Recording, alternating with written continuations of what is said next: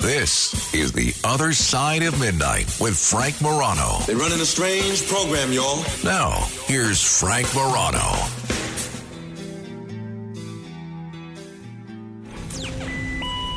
The Other Side of Midnight presents From the spiral to the elliptical to the lenticular to the irregular to the quasars, galaxies. Where are we in the cosmic evolutionary picture? Always remember to keep your eyes to the skies. The following conversations are cosmic conversations with Steve Kates, aka Dr. Sky.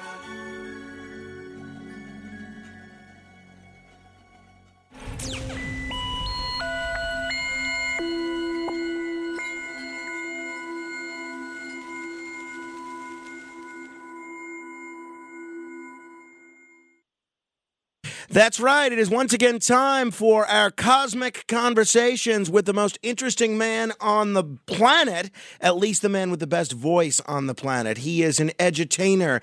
He is a man with a tremendous amount of knowledge when it comes to space, astronomy, and everything else. It is my great deal of pleasure to welcome the one and only Steve Kates, or as we like to call him, Dr. Sky. Steve, it's great to have you back. I can't believe it's been two weeks. Well, good morning, Frank, and good morning to the listeners. How time does fly. It's amazing as we're already, what, deeper into February. So I'm ready and excited for Cosmic Conversation. Indeed. Hey, Steve, let me begin before we get to some of the stuff that's in the news, because there's a ton uh, that I want to uh, pick your brain on. Uh, my son watches CoComelon. Are you familiar with CoComelon? Not at all. It's a children's show. The target demographic is, I think, children between the age of two and five years old.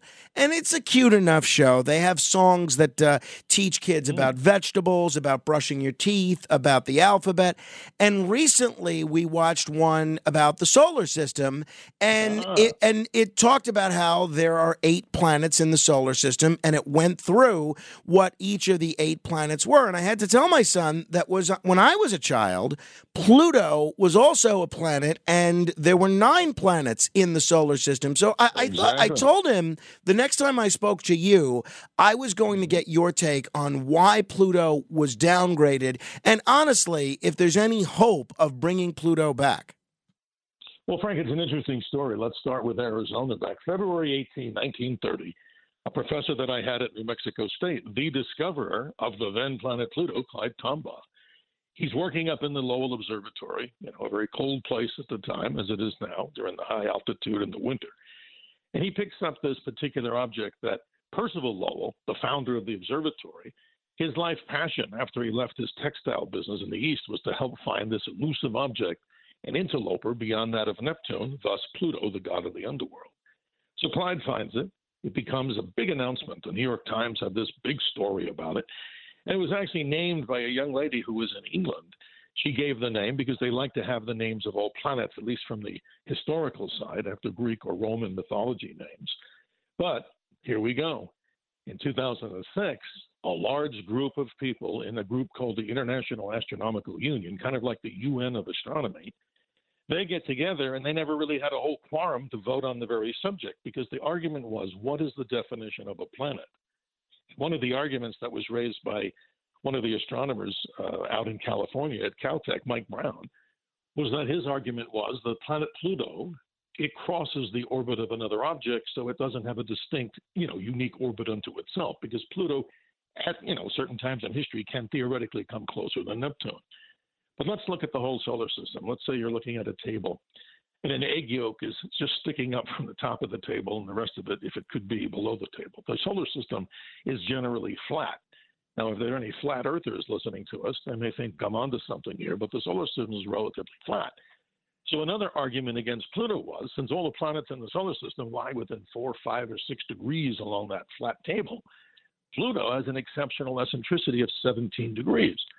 So moving fast forward on this, they vote to denote, demote it, that is, to what we call a dwarf category because of its apparent size. But they were kind of wrong because when the New Horizons spacecraft went out to Pluto, by the way, with ashes and remnants of Dr. Tombaugh himself, that must have been an exciting ride.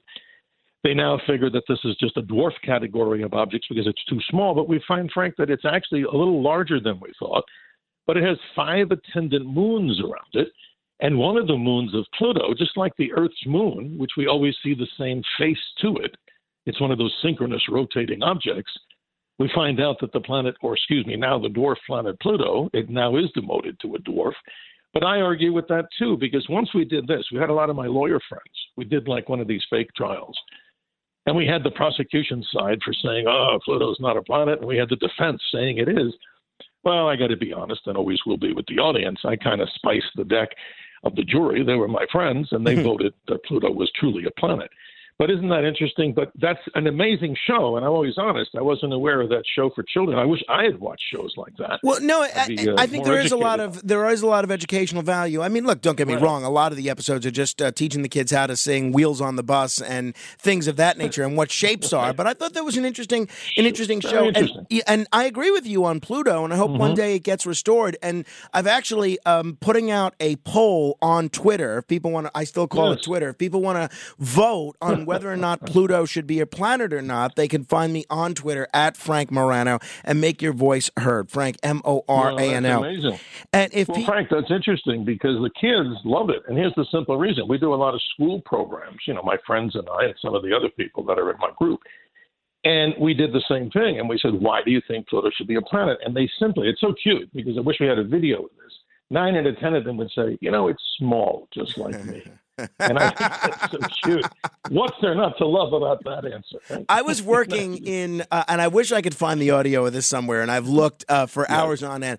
I was working in radio as a producer when Pluto was demoted, and the, oh. the cutest piece of audio that I've ever heard was from a kid. It couldn't have been more than five or six, and you know he was uh, doing a, a, man on the street on the news, and they they mm-hmm. asked him for his reaction, and he said, "Oh, nobody can go there anymore because it's no longer a planet." Planet. Uh, but the way he said it was quite cute, quite cute.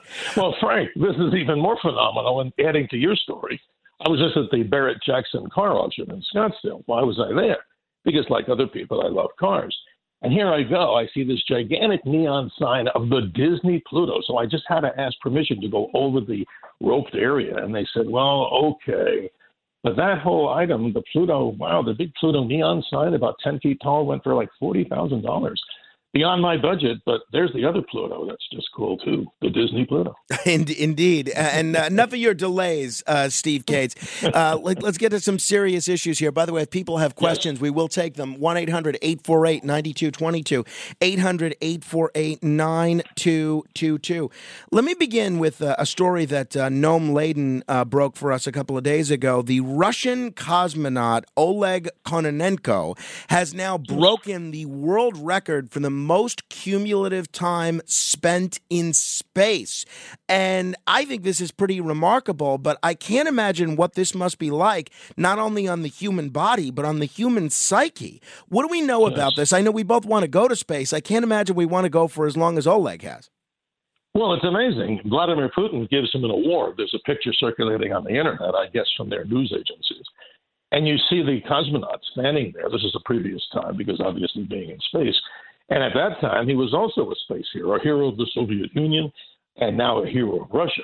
But the point of the matter is, this is incredible. 878 plus days, I think, is just what happened on February the 4th, is when this record goes into the extreme. But it's incredible. He'll probably go on to do a thousand days in June and more. But you know, it's interesting, Frank, and I won't be a spoiler, but I went to see the movie ISS. I don't know if you've seen it. But it was yet. kind of interesting, and it was strange. And I'll only give you this much of it because people need to see it for themselves. But what I found fascinating in there is that they're showing you the inside of what looks like a real international space station. And my goodness, you know, I'd love to be a space explorer, like everybody who's listening, I'm sure, and say, wouldn't that be a wild trip?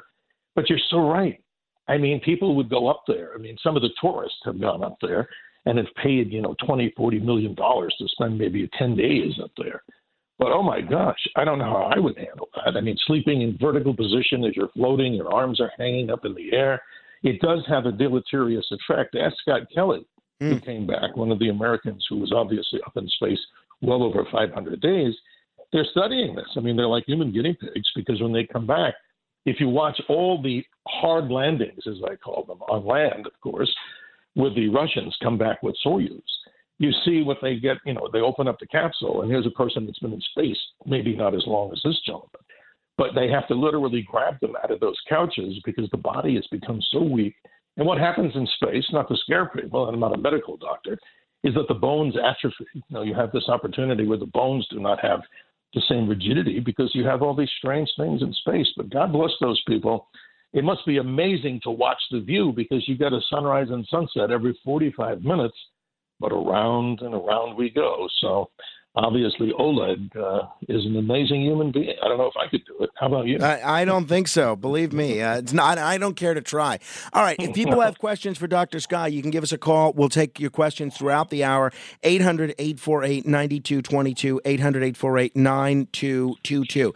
Uh, let's talk about the Japanese moonlander. It seems like Japan has been making great strides in their space program and space exploration in general. What's going on with the J- Japanese moonlander? Well, it's interesting, Frank. We found out that it had a successful soft landing on the moon, which was the part of the story. And then we find out later that one of the tiny, tiny little rovers that was deployed on the surface has a television camera. And unsuspecting to the world, that particular spacecraft actually landed upside down. Now, that's comedic because you imagine a spacecraft with all the technology they have behind it. The thing is found to be landing upside down and it's kind of reducing its ability, to say the least, to be able to utilize its solar panels because they happen to be on the top. But the mission wasn't intended to have the item stay up there for a long duration. So you get kind of a congratulations and you get a, oh my gosh, here's this big expensive spacecraft going upside down as far as a landing on the surface of the moon. But it is interesting that the Japanese became what the fifth nation, of course, to land and soft land, or even land on the moon. Let's not use soft land because one of the motors or engines, I think, had some difficulty forcing it into that position. But it's the beginning of amazing things that are going to be happening this year. I mean, the United States will be sending rovers to the moon, one called Viper, that'll eventually be going to the south pole of the moon. That's a little bit more sophisticated, so it can actually spend time on the moon. You know, we can send it around there like a remote control drone on the surface, doing imaging, doing experimentation. But one of the serious things, and it still may happen with the Japanese lander, it has cameras that f- seem to function for the time being before the batteries die. It's actually searching for something, a mineral on the surface of the moon, which is called olivine. Now, why is that important? Because many of the astronauts, including the astronauts on Apollo 17, Dr. Harrison Schmitt, who, by the way, was the only geologist to go to the moon, many people may know that, they found in their particular landing area of Apollo 17 some strange orange material on the surface of the moon. And why is that important? Because it hopefully can answer some of the questions of where did the moon come from? When did it begin? As far as, you know, an impactor, we say that an object maybe struck the Earth the size of Mars. And many people thought incorrectly that the moon actually was birthed out of the Pacific Ocean, you know, this big, expanse of ocean. But now we're going to look and see that olivine, there may be some clues because it's found here on Earth and we're finding it in sparingly, you know, in small quantities on the moon.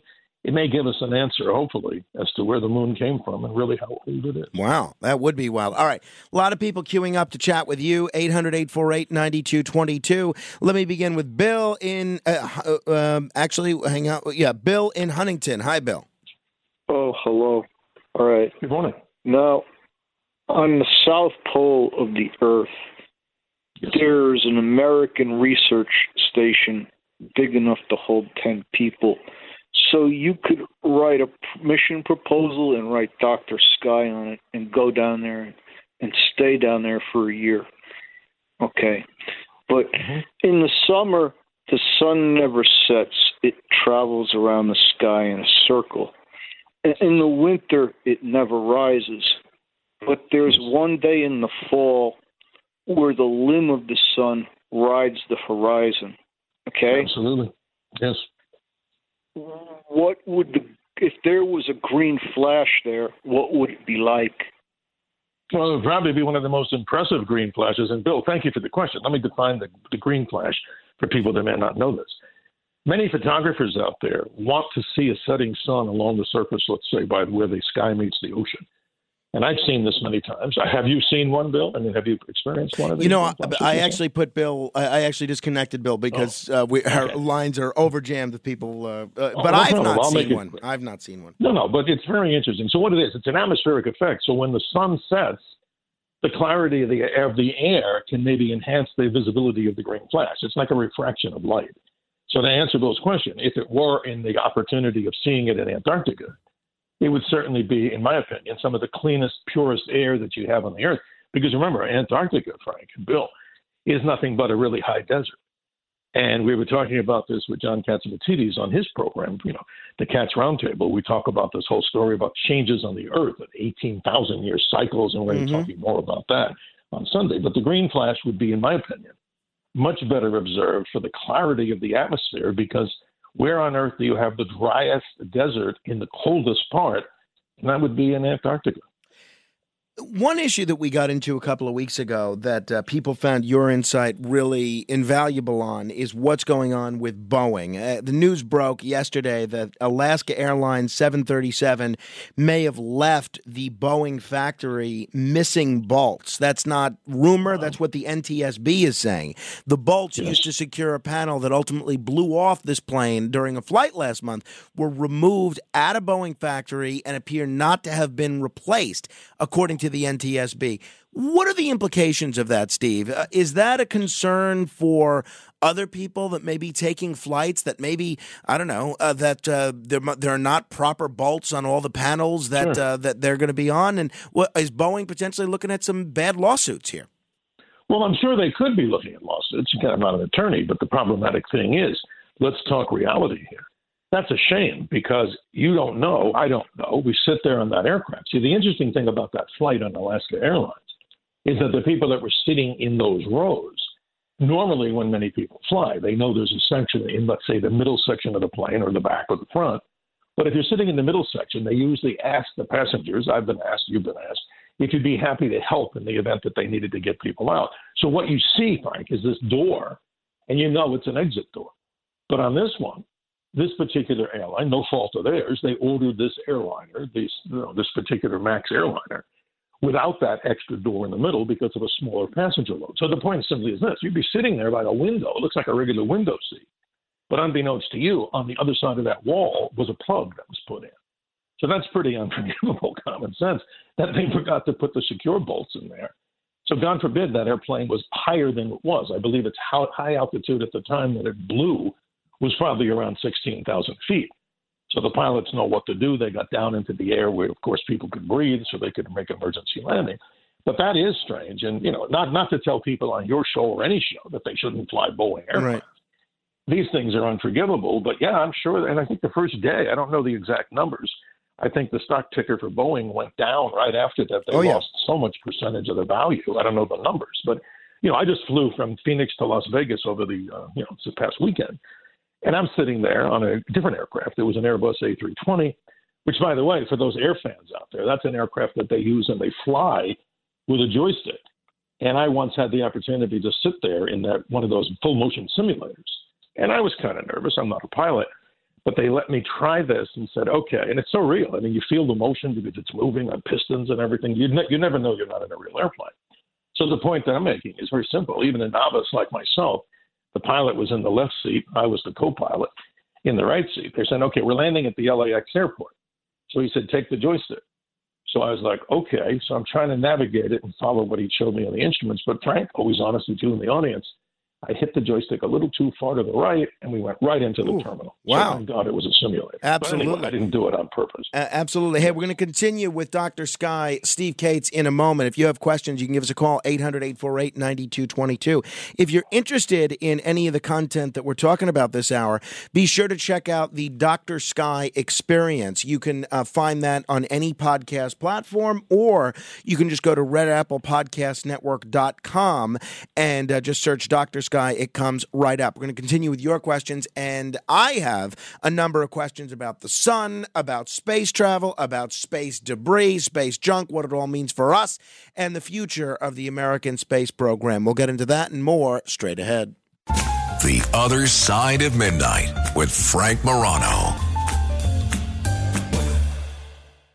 Handling legal matters is stressful. So, let the law offices of Frank Bruno Jr. provide you with the insightful counsel you deserve. The law offices of Frank Bruno Jr. has successfully handled thousands of cases for 25 plus years. They focus on elder law and estate planning, but are equipped to navigate you through all stages of family law and divorce to real estate law and probate. The law offices of Frank Bruno. Call 718 418 5000 or visit them at frankbrunolaw.com. That's frankbrunolaw.com. Frank Bruno. He's your numero uno.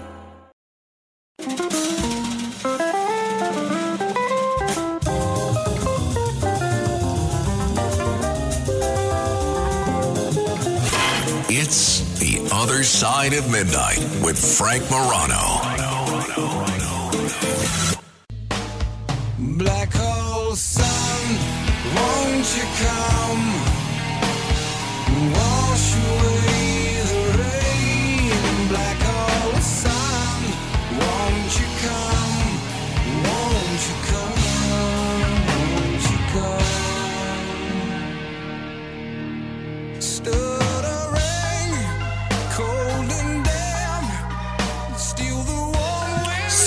Soundgarden singing Black Hole Sun. If you ever want to know what kind of music we're playing on this show, join our Facebook group. Just uh, go on Facebook, search Morano Radio Fans and Haters, and we post all the bumper music that we play each and every day. And uh, there's always a lot of talk about black holes. They've always been pretty controversial. And until recently, there was some debate about whether they were actually real.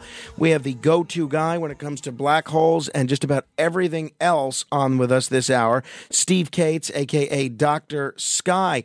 Steve, there was an interesting article in the New York Times about that famous black hole getting a second look. And they say repeated studies of the supermassive black hole in the galaxy, Messier 87, or Messier 87 for hockey fans, confirm that it continues to act as Einstein's theory predicted it would. Uh, for those of us that haven't read Einstein in some time, what did he tell us about black holes, and what do we know about this particular black hole?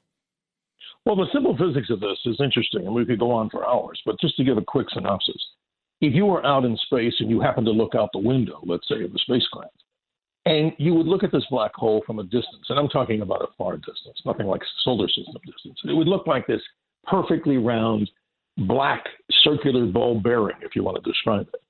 The area that you see around the edges would be this accretion disk, or the edge of the black hole. In other words, it's where the outer edge of what it's pulling in reaches this point where it's not pulling anything in. But it's a little more complicated than that. Let's let's identify what M87 is. I've observed it many times in the telescope. If you and I were looking at it in a dark night, you'd say, "Oh, wow, Steve, that's a smudge in the telescope." Well, it's 55 million light years away. But it's incredible. If you were to fly there in a spacecraft, this is absurd. It would take one trillion Earth years just to get there. But what's the point of this whole thing? It's 51% larger than the Milky Way, about 132,000 light years in diameter. But what's going on there? It's the first time we've ever imaged a black hole. In other words, it's all been theoretical. So what Einstein is saying basically is this is that all forms of electromagnetic energy, light, heat, everything, would be pulled into this. We don't know where it goes. We have no concept. Some say on the other side it's a wormhole to another transportation part of the universe. Many sci fi shows have, of course, used that as a main mantra. But what's M87 is so fascinating. What is it? It's like a spheroidal elliptical galaxy that just contains so many, you know, millions of stars inside of it. But by no means, Frank, is it the largest black hole that we know. I mean, even though that's massive, here's one that's even off the charts beyond this. It's crazy. One called TON 618. It's the quote largest black hole they've ever discovered. It has 60 billion solar masses. Imagine 60 billion times the mass of the sun. And then they claim there's one called Phoenix A that's 100 billion suns. But in the simplest way to conclude that, it's that nothing escapes from that. Now, the horrible part about this, and Hawking described this in some detail, he said if you were to get near a black hole, not sure of the distance because we don't know the size, and remember, the Milky Way has one supermassive black hole called Sagittarius A star, and it's only 27,000 light years away. Not to scare the audience, but the closest black hole is only about 1,560 light years away. Here's what he said, and others as you're sitting in the spacecraft, the spacecraft would become a spaghettified entity. What does that mean? It's like if you held your hand out, you would unravel as if you were like silly string going into the thing. It was the most horrific, horrible way to go. So it's a warpage of space time, and we don't really know what goes on inside that. But finally, I know this is a long explanation, but it's so fascinating, and I hope everybody appreciates it because it's an ongoing study.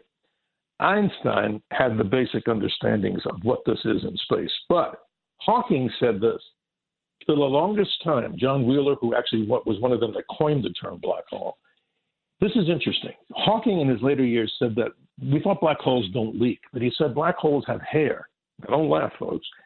What they mean by that is that things do escape from black holes. And one of the things Hawking was working on is that some of these black holes can evaporate and then reappear. So isn't that phenomenal that in our solar system, who knows, maybe a mini black hole could come through the universe, popping in and out of reality. But it's so amazing. But M87 is the first place we've actually imaged. We have an image of this blackness around this orange object deep within the core of M87. Amazing. 800 848 9222. Steve Kates is uh, our guest for our cosmic conversations. Let me begin with Robert. Robert, what's on your mind? Good morning. Good evening. Honor to talk to you. Um, Thank you. I've seen a couple of total solar eclipses, like the one in Yes. southern Illinois. And I know in early April, I think it's April 8th, we have one that's going to sweep across upstate New York. Absolutely. What what advice do you have for those of us that are sort of total eclipse junkies? Uh, I guess one of the key things is clouds, and that's sort of unpredictable. But what's what are your thoughts for those of us that might want to head north and go see Well, that? Robert, I love you like a brother, I and you have eclipse fever, and that's a great thing. And I just hope everybody experiences this. The governor of New York, Governor Hochul, has put out this big mandate to have like a whole eclipse party in all these places. You're celebrating as many others are. But Robert, here's the point. This may be something interesting that everybody needs to know now. If you look at that eclipse path from southern Texas all the way up to Maine, the highest probability of clear to partly cloudy skies is in southern Texas. Now that's where we're going to be. Frank, you know this. I'm asked to be the MC of an event called the Tex Clips mm-hmm. Music Festival down in a little tiny town called Junction. But here's the point. With the El Nino running strong, I'm getting a lot of back channel conversations with people saying, hey, be careful because that area that's predicted to have the best weather could be inundated by El Nino. And guess what? The regions like Buffalo, like you were talking about, they're going to get three minutes and 45 seconds of totality. That's incredible. So, what I'm saying is, those areas to the north in April usually have a cloudier situation. It may be just the opposite, Robert, of what's going on right now. So, it's anybody's guess. But here's my suggestion for anybody that gets near an eclipse. We've done this. You plant your stuff on the ground, you got your cameras, you got all your gear, your family. Be free to be able to travel within, say, 20 miles, because I've done this in Canada in 1972 we had to get up because a thundercloud was over the, near the sun. So we took off in the car, and luckily we did. So micro weather could change it, but who knows? We're going to be in Texas, but everybody else up in the Northeast, you may still get the best weather because of this unfortunate. Well, look at what's going on, right, guys, in California. Right Mhm, now. And here in mhm. Arizona, it's raining like the back of the Dickens. So we can't Robert, exactly we can't exactly give Robert a specific point that he's guaranteed for the best view at this point. Nobody knows that. And I would say this way hey, for everybody in New York, just a quick summary from Erie, Pennsylvania, Buffalo is going to get the three minutes, 45 seconds of totality. Rochester, Syracuse gets it. Watertown, Lake Placid up in Montpelier, in, Ver- in Vermont, New Hampshire, and Maine. Still some really good opportunities as long as maybe the weather forecast is uh, conducive to the Northeast. Who knows? We've been talking a great deal about space junk or space debris, and the more articles that are written about this, it seems that it's becoming increasingly problematic. Uh, What are we hearing about space debris, and what of the reports that oh, there's so much of it that it may actually have an effect on the Earth's magnetic field? Well, this is interesting. Graduate students around the world and PhD candidates are working on this concept. And here's what they say this is a quick summary. With the number of atmospheric, you know, spacecraft in orbit and the number of these that come down, and not just, attack, you know, to attack Musk, I mean, there's so many thousands of these Starlinks up there. But the point is, as they're going to deteriorate and disintegrate, what they're seeing over time is more and more of those pieces of, of space debris will be coming down in the form of little metallic particles, maybe aluminum, metal shavings, microscopic things. And here's the problem over over time, they could possibly weaken the Earth's magnetic field up in an area called a magnetosphere. And with these mega constellations, Frank, of like up to soon, up to maybe a half a million satellites, this could weaken the ability to shield us, get a load of this, from cosmic rays and solar storms, because we're tampering with what Mother Nature has set in motion. And we're very, very fortunate if you really think about the Earth and the dynamics here. We have this bubble of magnetic protection that shields us from, like, whenever we see these big blasts from the sun, like one I'd like to talk about, hopefully, you know, in, in this hour, if we still have time on the sun. That's what's going on up there. So more and more of this space debris, once it quote comes through the atmosphere, doesn't 100% incinerate. And that great area in the South Pacific, you know, that Point Nemo, as they call it, if you look on the map, if you look way over to the other side of the Pacific Ocean, that's way down, let's say, from Central America off the coast of Chile, that's considered to be a satellite graveyard where they try to aim satellites and spacecraft. But the point is, imagine what could happen in the future. We'll have this uh, changeable magnetic field and maybe less, you know, intense, less, excuse me, protection from cosmic rays and solar storms. That's quite fascinating. 800 848 9222. John calling from Reno, Nevada. Hello, John. Well, John Good apparently morning. didn't find our conversation too captivating. Nikki calling from New Mexico. What's your question, Nikki? Oh, hi. Thank you for taking my call. Um, Yes, it's really an honor to, to speak to Dr. Sky and to um, Frank. So Thank you. Thank you so much. Thank you. So I have a question. I am a, um, I moved now um, here to Santa Fe, New Mexico, and uh, Beautiful. I and it it is it's just a gorgeous place with the most beautiful sunset. Something I I, I really really uh, mesmerizing. But I have a, we have also most beautiful starry uh, sky. There is something up there that uh, it really intrigues me. Uh, so there is this one rectangle. Each corner of this rectangle has a star in the middle. So the uh, like a vertical, vertical. Yes. There are three stars right in the middle of this rectangle. What kind of constellation is that? And and Yes. uh, right below the three stars in the middle, they're all beautifully aligned, really, really, really nicely. Yes. There is like a kind of the the like a more small stars, maybe like a um, it's really, really, really beautiful. But I'm so intrigued. Every night I look at this. Every night. Well, first of all, you're blessed in the skies of New Mexico, particularly Santa Fe, one of my favorite places.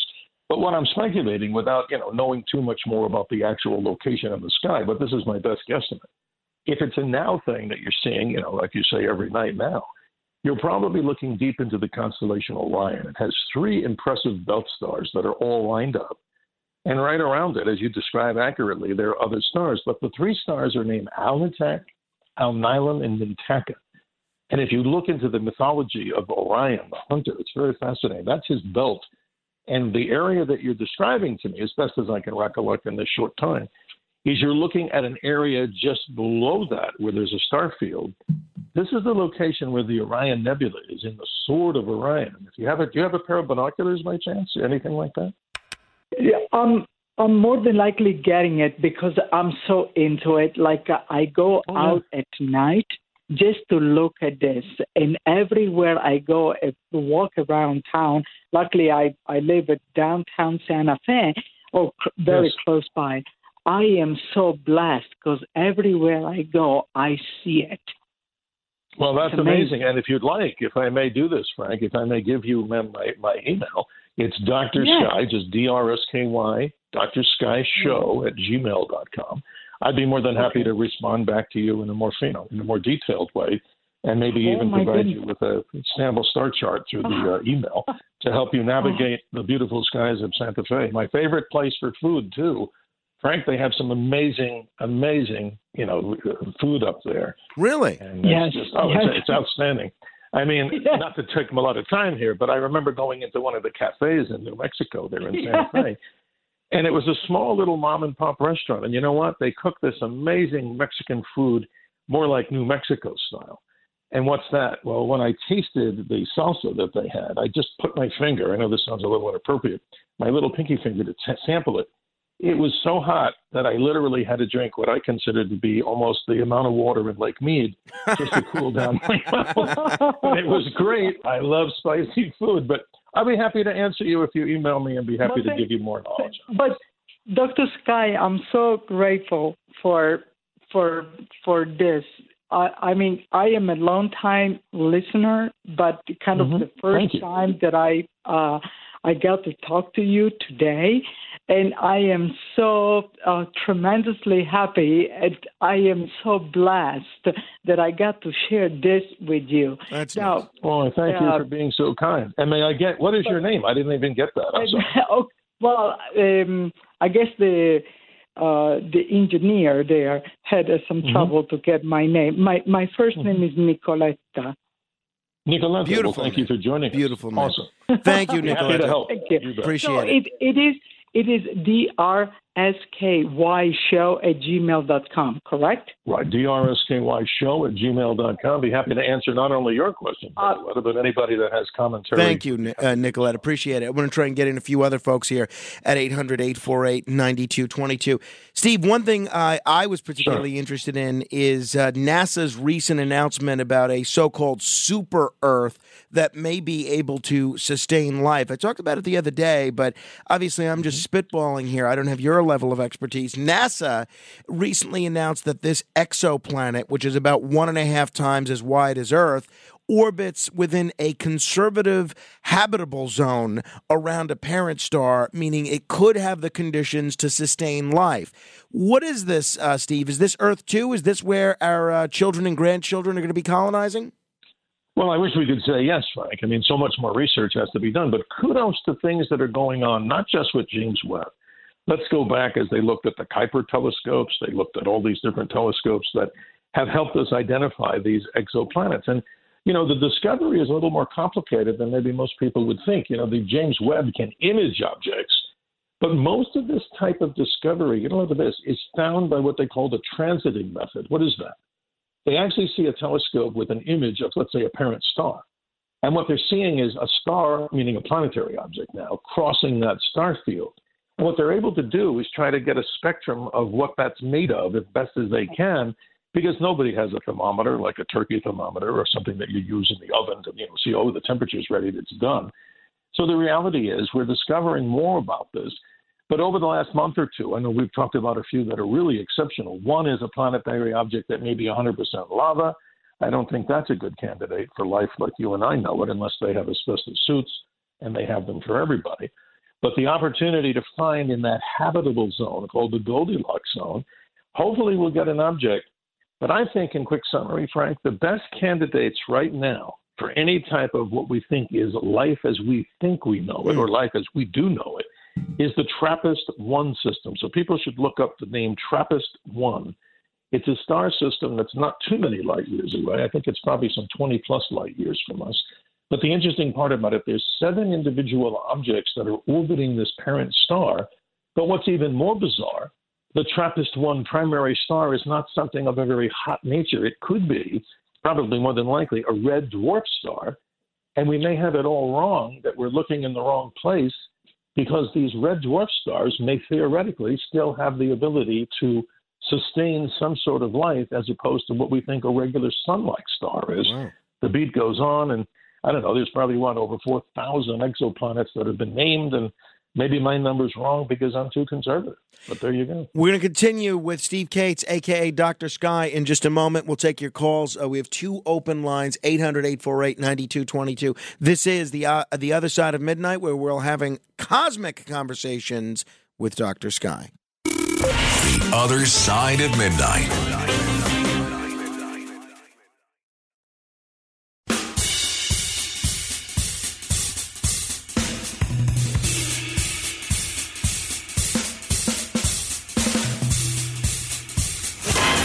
It's The Other Side of Midnight with Frank Morano.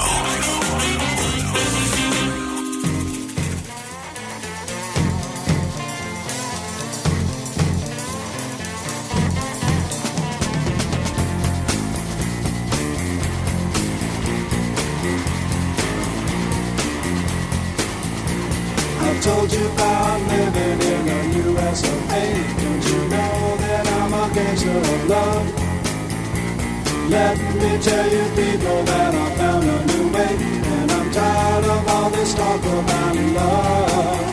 And the same old story with a new set of words about the good and the bad and the poor. And the times keep on changing, so I'm keeping on top of every fat cat who walks through my door. Of a space cowboy, bet you weren't ready I'll bet you weren't ready for that.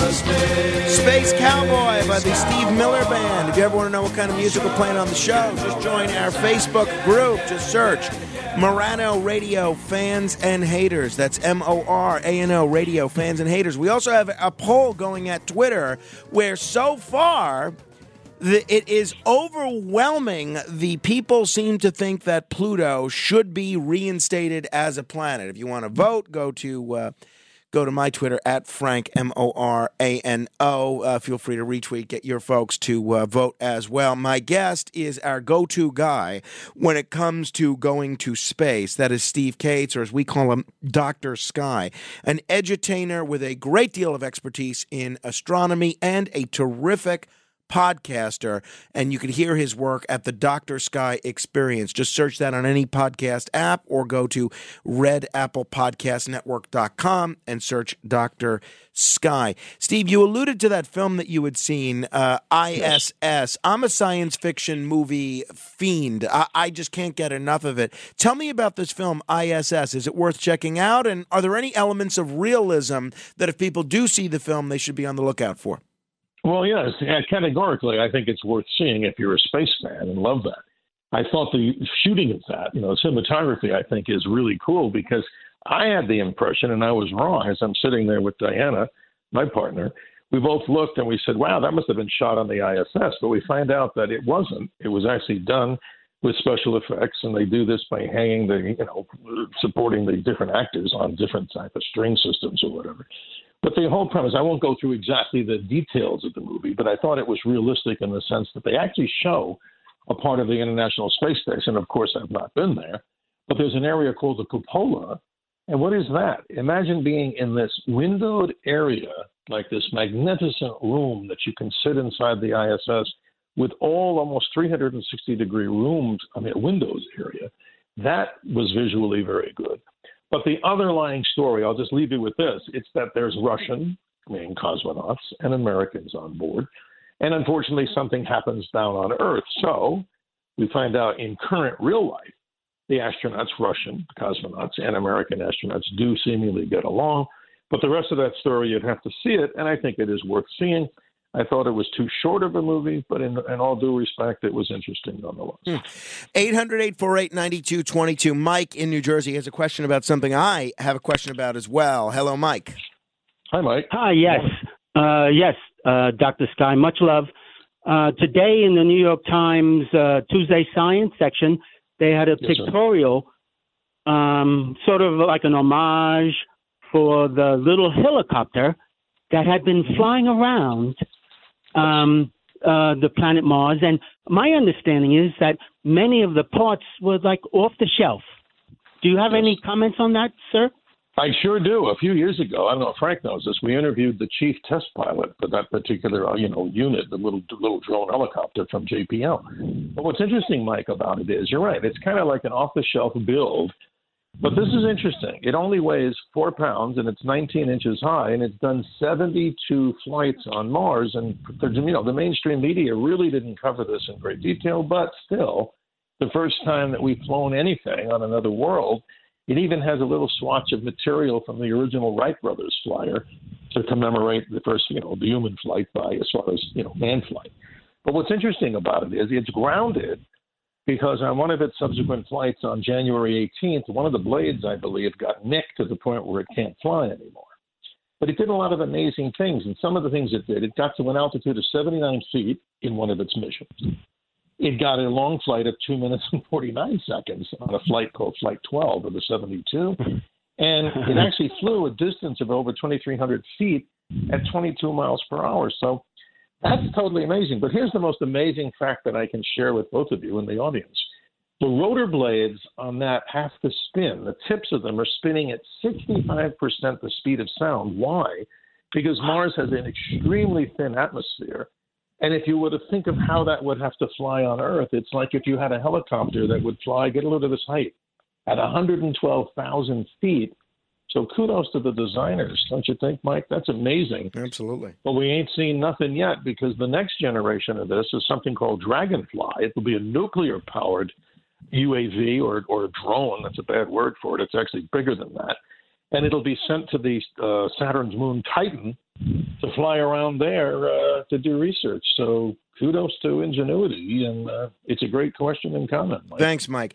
Steve, it- one of the things that um, we've been paying attention to are these close calls when it comes to asteroids. They say on Friday that uh, an asteroid about the size of the Empire State Building came pretty close to Earth. Thankfully, no collision or anything like Mhm. that. What can you tell us about that particular near miss and I don't know how ready the planet is to deal with these sort of asteroid collisions or potential collisions? Well, sadly, but always truthful with you in the audience, we're not prepared at all because we had something interesting. A little asteroid called 2024 BX1. This tiny little asteroid, maybe a meter in diameter. Astronomers found that only hours, this is amazing, only hours before it entered the atmosphere, they predicted that it would actually hit the Earth, and they told us exactly where it would come through over the skies of Berlin and Germany. And sure enough, as the prediction was, it came to the ground. People found pieces of it which is quite fascinating because that to me is just totally amazing science. But we're not prepared for anything on a large scale. That's a sad but truthful comment. I mean, I wonder what we would do, or if it even would be told the truth. I know you delve into the UFO subjects on both sides of the equation, and that's a great subject, Frank. But we're not really prepared for something like that. And, you know, it's just a matter of time before another object uh, comes out of the back end of the sun. That's the danger spot. In other words, in the daylight sky where the sun is, an object that's coming, let's say, from beyond the sun, in the glare of the sun, we don't really have a way to track it if it's coming in that fast or who knows, maybe that big. Let me squeeze in at least one more call here. Robert in Suffolk's been patiently holding. Hi, Robert. Good Hi, Frank and Steve. How many arms are in the Milky Way? I've he's seen classical descriptions years ago, like it was uh, similar to uh, spiral galaxies, like Andromeda. You know, Mm-hmm. Lately, I've been seeing it's a barred spiral with Mm-hmm. bands which are like broken off the spiral. Yes. How many? Well, this is one of yeah, this is well, nobody really knows. I mean, this is an honest answer always. That's all I give is honesty here, because if you don't know, and that's what I'm going to tell you. But here's what we do think we know. If you take a look, the hardest thing is to understand the shape of this galaxy because we live in this big cloud. We're in the Orion arm. We're about 27,000 light years from the core. But we think this is interesting. The original concept of the Milky Way that it was just a round spiral, as you'd look almost like a perfect circle. You see perfect circular spiral. But now we know that there's a big bar, thus called a barred spiral, in the middle of the galaxy that juts out. But some estimates say five to eight different different arms of the galaxy here in the Milky Way. But there's a lot of research going on right now, and there's a big article, and I, I'm sorry I can't recall it right now, but it talks about a new way that astronomers are trying to detect the cloud of gas that's around the Milky Way. The true shape of the Milky Way, we know it's a barred spiral with those big bars that come out of it, unlike a true 100% spiral. And we're also getting a better mapping because around our galaxy, there's this amazing group of objects called globular clusters. And they're made without you know, going into too much detail right now. They're made of old classified stars, like these class two old stars. And they go like, you know, the old description, uh, Robert, of an atom. You see the little electrons going up and down around the core. It's that those globular clusters actually go up and down through the core of the Milky Way. So we're trying our best to understand what the true shape is and it's still kind of unknown, but slowly we're kind of getting there. And we have two satellite galaxies to our Milky Way, both the small and large Magellanic Cloud, which are actually galaxies that have what hundreds of thousands, maybe even a billion stars in them.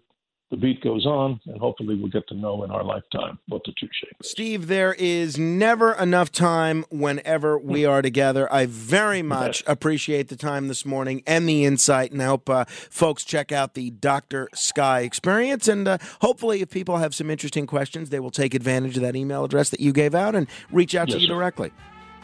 Well, thank you, Frank. Good to be with you, and uh, lots up there with the Dr. Sky experience on current Sky events and other things that happen in our world. Thank you. Uh, absolutely. And we are just getting started. We've got a lot more to go, believe me. Until then, in the words of the great Casey Kasem, keep reaching for the stars, but always keep your feet on the ground.